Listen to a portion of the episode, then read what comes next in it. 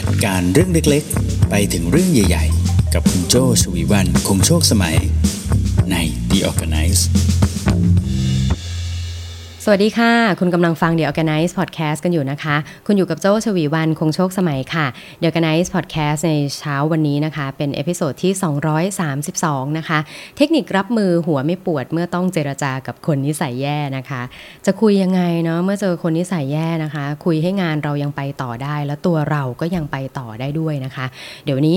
มาฟังเทคนิคทริคดีๆกันมีอยู่ห้าข้อด้วยกันนะคะก่อนจะเข้าเนื้อหานะต้องขอขอบคุณซิกนาประกันภัยด้วยนะคะที่ร่วมสนับสนุนการสร้าง Creative Thinking Community นะคะเพื่อให้คุณได้คิดอย่างสร้างสรรค์แล้วก็ทำเพื่อชีวิตที่ดีของคุณด้วยค่ะ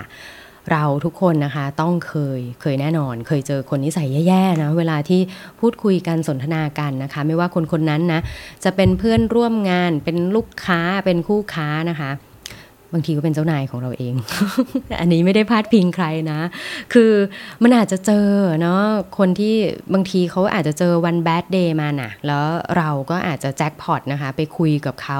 จังหวะตอนที่เขาอยากจะแบบไม่ไหวละโอ้ก็กลายกลายเป็นคนนิสัยแย่ขึ้นมาเนาะไม่ว่าคนคนนั้นจะเป็นใครนะสถานการณ์แบบไหนนะเราก็ต้องมีวิธีรับมือนะเพราะว่ามีตติ้งเราก็จองเวลาไว้แล้วนะคะแล้วก็เราต้องไปทำอย่างอื่นต่อจริงๆนะทำยังไงนะไม่ให้อารมณ์เนี่ยมันขุ่นมันมัวแล้วก็ทำให้มัน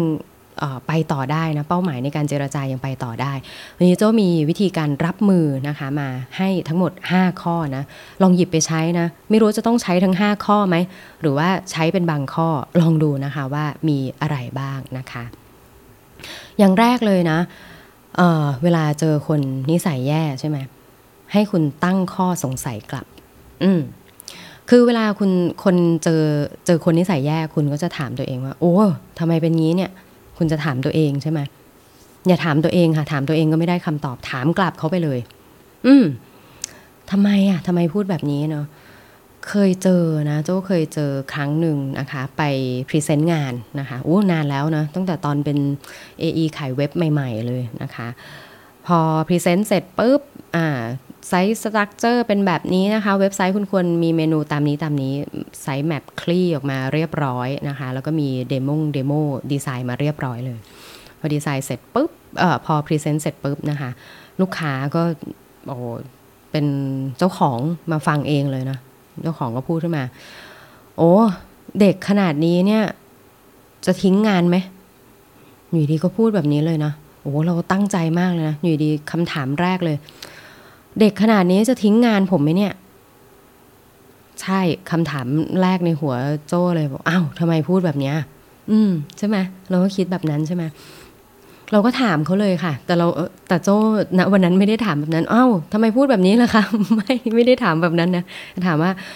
อ่าทำไมล่ะคะเอ่อเคยขออนุญาตนะคะไม่แน่ใจเคยเคยมีประสบการณ์แบบนั้นมาก่อนเหรอคะหรือยังไงอะไรแบบเนี้ยเขาก็พูดเลยนะคะลูกค้าก็พูดเลยว่าเนี่ยที่ผมเรียกคุณมาคุยครั้งเนี้ยคราวที่แล้วเวนเดอร์เจ้าที่แล้วเนี่ยเป็นเจ้าของมาพรีเซนต์เองเลยเจ้าของมาเองเลยแล้วก็ทิ้งงานผมผมถึงต้องเรียกคุณมาเนี่ยอ๋อมันเป็นอย่างนี้นี่เองใช่ไหมเขาถึงได้พูดจาอย่างนั้นออกมาหืมถ้าไม่ถามนะก็อาจจะแบบตายละคำแรกก็บอกเลยเด็กแบบนี้จะทิ้งงานไหมเออโอ้รู้สึกเหมือนเขาดูถูกแล้วเนาะเออดูแบบเอ๊ะทำไมอยู่ดีก็พูดแบบนี้ออกมาใช่ไหมเพราะฉะนั้นคุณถามเขาได้นะตั้งข้อสงสัยกลับนะคะให้เขาอธิบายเหตุผลสิคะทำไมเขาถึงคิดแบบนั้นทำไมเขาถึงสงสัยแบบนั้นนะคะโดยเฉพาะอย่างยิ่งนะถ้าถามคำถามแบบปลายเปิดนะอย่างเมื่อสักครู่ที่โจ้ยกตัวอย่างไปบอกว่าโอ้ขออนุญาตได้ไหมคะขอถามนิดนึงทำไมล่ะคะเกิดอะไรขึ้นคะทำไมถึงสงสัยแบบนั้นเขาก็ตอบกลับมาเป็น conversation เป็นเรื่องเล่าเลยนะเพราะคุณเชื่อไหมหลายๆครั้งนะพฤติกรรมแย่ๆในการเจรจาเนี่ยเขาเองก็ไม่ได้ตั้งใจอยากจะเป็นคนแย่ตั้งแต่วันที่ออกจากบ้านเช้านี้มาฉันจะเป็นคนแย่ที่สุดเท่าที่จะเป็นไปได้เปล่าเขาก็ไม่ได้ตั้งใจเนาะเขาไม่มีใครอยากจะเป็นคนแย่เนาะแต่พฤติกรรมบางนั้นเกิดขึ้นจากความกลัวใช่ไหมหรือบางทีความไม่รู้นะก็เลยแสดงออกแบบนั้นเพื่อเป็นการ protect ตัวเองนะหรือบางทีก็แสดงออกแบบนั้นโดยที่เขาเองก็ไม่ทันได้รู้ตัวเหมือนกันเนาะ สิ่งสำคัญนะคะคุณต้องกล้าที่จะถามนะคะแล้วก็เปิดใจที่จะฟังด้วยนะถามเสร็จแล้วก็ฟังด้วยไม่ใช่ถามเสร็จแล้วก็ไม่ฟัง ผลสุดท้ายก็เป็นคนนิสัยแย่สองคนคุยกันไม่เอานะถ้าคุณสงสัยว่าทำไมเขาพูดแบบนั้นคุณถามเขาแล้วก็ตั้งใจฟังเพื่อที่จะเข้าใจด้วยนะว่าทำไมเขาถึงแสดงพฤติกรรมแบบนั้นออกมานะคะอันนี้ก็คือข้อแรกนะคะตั้งข้อสงสัยกลับต่อมาข้อที่สองนะคะเมื่อเจอคนนิสัยแย่นะในการเจรจาตัดจบให้ไวค่ะไม่รู้จะเสียเวลายาวนานกับบทสนทนาน่ากลัวแบบนี้ทำไมนะน่ากลัวกับจิตใจเราทั้งวันนะโดยเฉพาะถ้าเป็นบทสนทนาที่เกิดขึ้นในตอนเช้านี่คุณจะรู้สึกแย่ไปทั้งวันเลยใช่ไหมคะเพราะฉะนั้นนะคะบางทีนะเวลาเจอบทสนทนาแย่ๆนะคุณเข้าประเด็นเลยอ่าวันนี้เอ่อเราตั้งใจที่จะมาคุยอยู่สามเรื่องนะคะเรื่องแรกก็คือมาแนะนำแนะนำบริษัทนะคะอย่างที่สองก็คือนำเสนอนะคะว่าด้วยปัญหาเดิมเนี่ยเราคิดว่าโซลูชันเป็นยังไงกับอย่างที่สามก็คือ เอ่อ อธิบายเรื่องโครงสร้างราคานะคะที่เตรียมมาเมื่อตอนนี้น่าจะได้คำตอบทั้งสามอย่างนี้แล้วใช่ไหมคะเอ่อพอได้คำตอบสามอย่างนี้แล้วงั้น next step จะยังไงต่อดีคะเนี่ยจบตัดบทสนทนาจบให้ไวเลยบางทีเขาแบบโอ้ทำไมแต่งตัวเป็นลายมาอย่างเงี้ยล่ะอ้าวโอ้ทำไมวันนี้แต่งตัวสีชมพูมาคุณโจ้รู้ไหมวันนี้วันพุธเขาไม่ให้ใส่สีชมพูกันเราไม่ชอบเราไม่ชอบใครที่มาทักเราแบบนี้เลยเราตัดจบไปเลยอันเนี้ยมีตติ้งนี้เราได้สามข้อบรรลุจุดประสงค์แล้วก็จบไปบางคนบอกว่าเวลาเจอคนทำตัวไม่ดีทำตัวแย่ๆใส่ให้ตลกกลบเกลื่อนโจ้ว่ามันยากนะ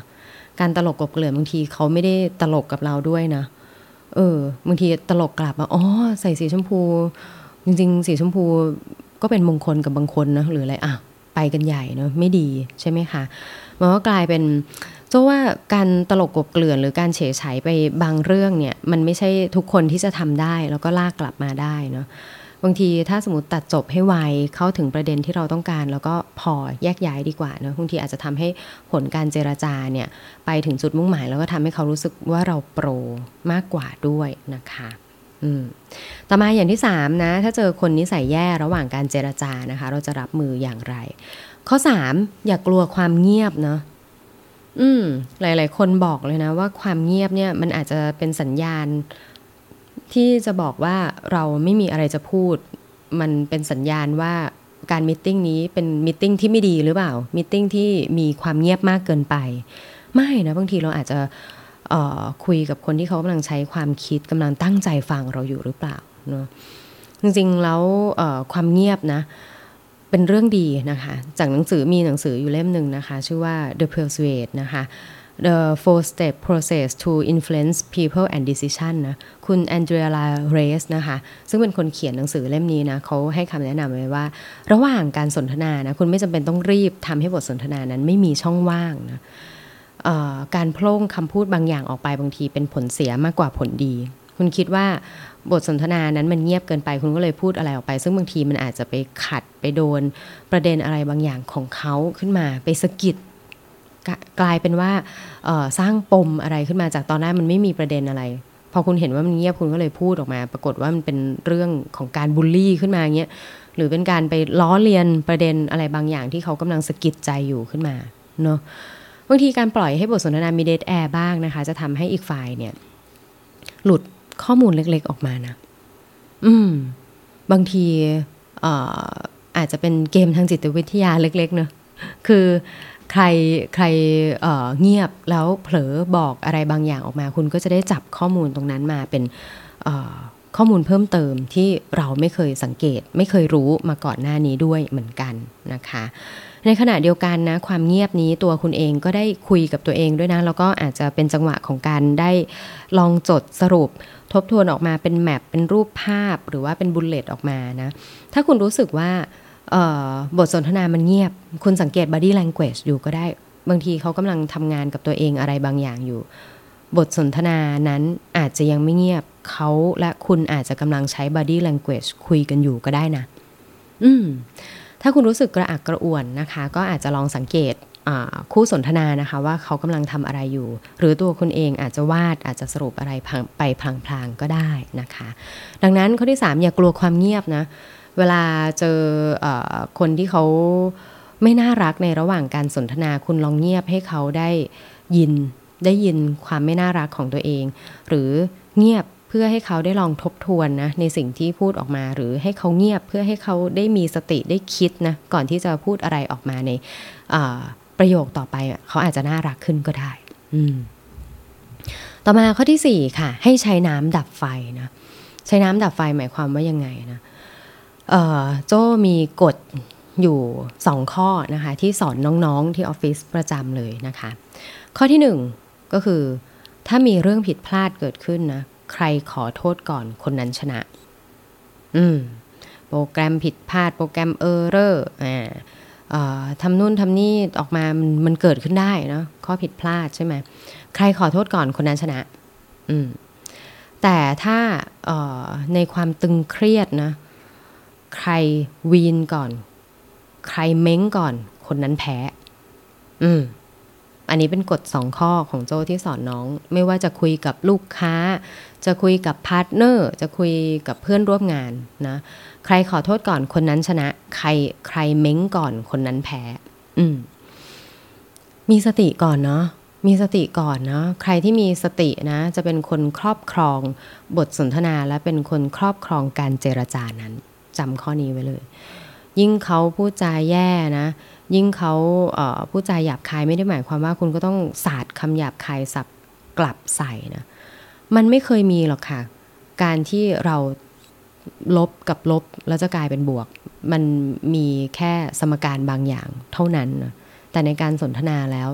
ถ้าใครแย่แล้วอีกฝ่ายก็แย่มันไม่เคยจะมีผลสรุปที่เป็นข้อดีกลับมาเลยนะอันนี้นะโจ้เคยเจอมีตติ้งหนึ่งซึ่งโจ้นับถือเลยนะกับคนที่เป็นหัวหน้าของอีกฝ่ายนะคะมีตติ้งนั้นเนี่ยก็คือมีคนลาออกนะคะมีคนในทีมโจ้เนี่ยลาออกเราก็เตรียมมีตติ้งไปเลยเพื่อที่จะบอกว่าการส่งมอบงานจะเป็นแบบนี้แบบนี้นะคนเก่าดูแลไว้จนถึงตรงนี้ซึ่งทั้งคนเก่าคนใหม่ก็ไปด้วยกันนะคะคนใหม่จะมาดูแลต่อโดยที่จะทำแบบนี้แบบนี้แบบนี้ให้นะแต่แล้วปรากฏว่าลูกค้าฟังเนี่ยลูกค้าไม่ได้ตั้งใจฟังขนาดนั้นนะแต่ลูกค้ามีคำถามอยู่เสมอทำไมคนนี้ลาออกทำไมฉันไม่ได้คุยกับคนเดิมอะไรอย่างเงี้ยเนาะจนหัวหน้าของลูกค้านะคะหัวหน้าของลูกค้านะเป็นคนที่พูดขึ้นมาเลยบอกว่าเอาล่ะผมว่าการมีตติ้งเนี้ยมีตติ้งนี้มันไม่เฮลตี้ละอืมจ้องจำคำนี้ได้เลยนะผมว่ามีตติ้งเนี้ยมันไม่เฮลตี้ละเราพอเถอะเราแยกย้ายกันเถอะแล้วเดี๋ยวเราค่อยคุยกันใหม่ดีกว่าไม่เป็นไรผมรู้ว่าคุณโจ้กับทีมนะเตรียมตัวมาอย่างดีมากเลยแต่ไม่เป็นไรผมว่าตอนนี้มันไม่เฮลตี้เราฝืนคุยกันไปนะเราก็ไม่ได้ข้อสรุปเรามีแต่มวลอารมณ์สาดใส่กันพอก่อนอืมนี่เป็นตัวอย่างที่ดีมากเลยนะแล้วโจ้ก็จำเลยนะว่าต่อไปนี้ถ้ามีตติ้งไม่เฮลตี้หรือแม้แต่บทสนทนาในการโทรศัพท์ไม่เฮลตี้นะหยุดหยุดได้เดี๋ยวโจ้โทรกลับนะคะเดี๋ยวขอสักห้านาทีนะเดี๋ยวโจ้โทรกลับนะคะเดี๋ยวแวะไปตักน้ำไปอะไรให้ใจเย็นลงก่อนนะคะแล้วเดี๋ยวเราคุยกันเดี๋ยวโจ้โทรกลับอืมอีกสักห้านาทีได้เนาะอ่าได้ตามนี้นะคะมันจะช่วยทำให้เราหยุดพักอารมณ์นะแล้วกลับมาอยู่ที่แฟกต์นะคะกลับมาที่ออบเจกตีฟของการสนทนาได้กลับมาที่ประเด็นของการสนทนาได้นั่นเองนะคะข้อที่สี่คือใช้น้ำดับไฟน้ำที่ว่าก็คือสตินะคะเอาสติมาเอาชนะพฤติกรรมแย่ๆนั้นให้ได้นะคะต่อมาข้อสุดท้ายค่ะเมื่อเจอบทสนทนาแย่ๆนะเมื่อเจอคนแย่ๆนะข้อห้าคุณต้องรู้ว่าเมื่อไหร่ต้องถอยนะถอยนี่ไม่เหมือนตะกี้นะตะกี้คือพักนะถอยนี่คือคุณเลือกเลยตกลงคนนี้บทสนทนานี้คุณควรจะไปต่อไหมคุณควรจะหยุดคุยกับเขาไหมหรือดีลนี้มันไม่ควรจะไปต่อเป็นไปได้นะอย่าเสียดายนะเอ่อสิ่งสำคัญนะนอกจากจะทำให้การเจรจาจบได้นะสิ่งสำคัญที่ไม่แพ้กันคือคุณต้องคุณควรต้องรู้ว่าการเจรจานี้มันควรจะมีต่อไหมอืมตัดสินใจเดินหนีออกจากสถานการณ์ตรงหน้านะถ้าคุณคิดว่าการเจรจานี้มันไม่ได้มีประโยชน์กับใครเลยแล้วไม่ควรจะมีการสนทนานี้ต่อไปด้วยซ้ำนะจุดนี้ชัดเจนนะคุณจะไม่ตกเป็นฝ่ายเดินตามเกมเสมอนะคะแล้วก็ เราเลือกได้นะชีวิตเราเลือกได้ธุรกิจของเราก็เลือกได้เช่นกันว่าคุณควรจะไปกับพาร์ทเนอร์คนนี้หรือว่าลูกค้าคนนี้ต่อไหมหรือบางทีปัจจัยหลายๆอย่างมันอาจจะเปลี่ยนไปนะ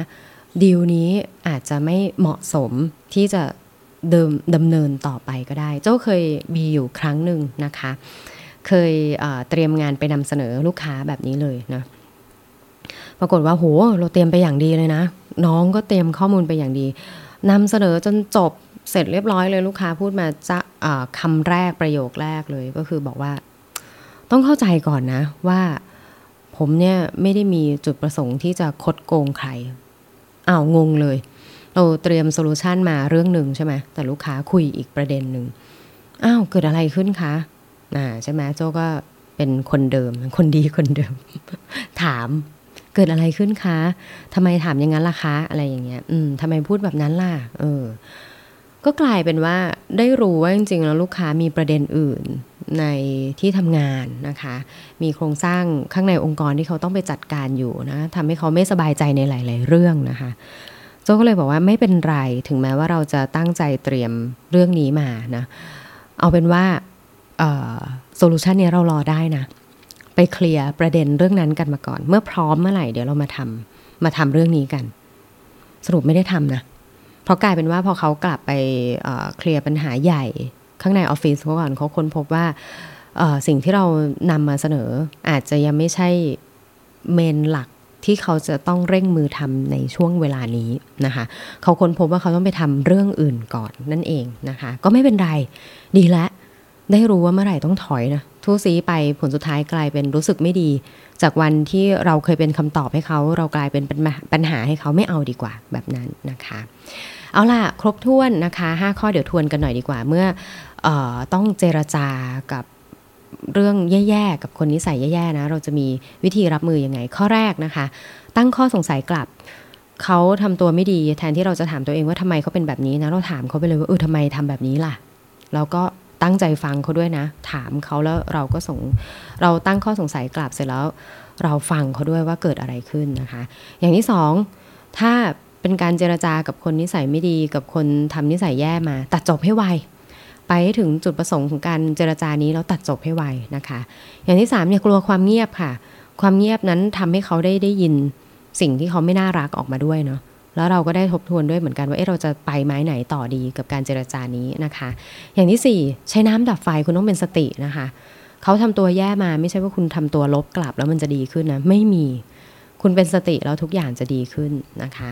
ข้อที่ห้าถามตัวเองนะเมื่อไหร่ต้องถอยบางทีการเจรจานี้มันก็ไม่จำเป็นที่จะต้องมีต่อไปนะหรือคนในบทสนทนานี้ก็ไม่ได้จำเป็นขนาดนั้นที่เราจะต้องไปต่อนะคะก็ทบทวนได้เช่นกันนะเวลาเจอคนพฤติกรรมแย่ๆนะไม่ได้หมายความว่าเราจะต้องแย่ตามไปด้วยใช่ไหม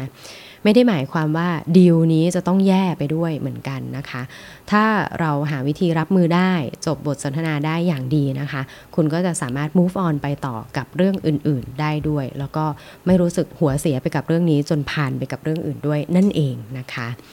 เอาล่ะครบถ้วนนะคะสำหรับเอพิโซดนี้นะคะถ้าชอบใจเนื้อหานะกด Subscribe กดติดตามกันได้นะคะทุกช่องทางที่คุณใช้ฟังพอดแคสต์เอพิโซดนี้นะคะ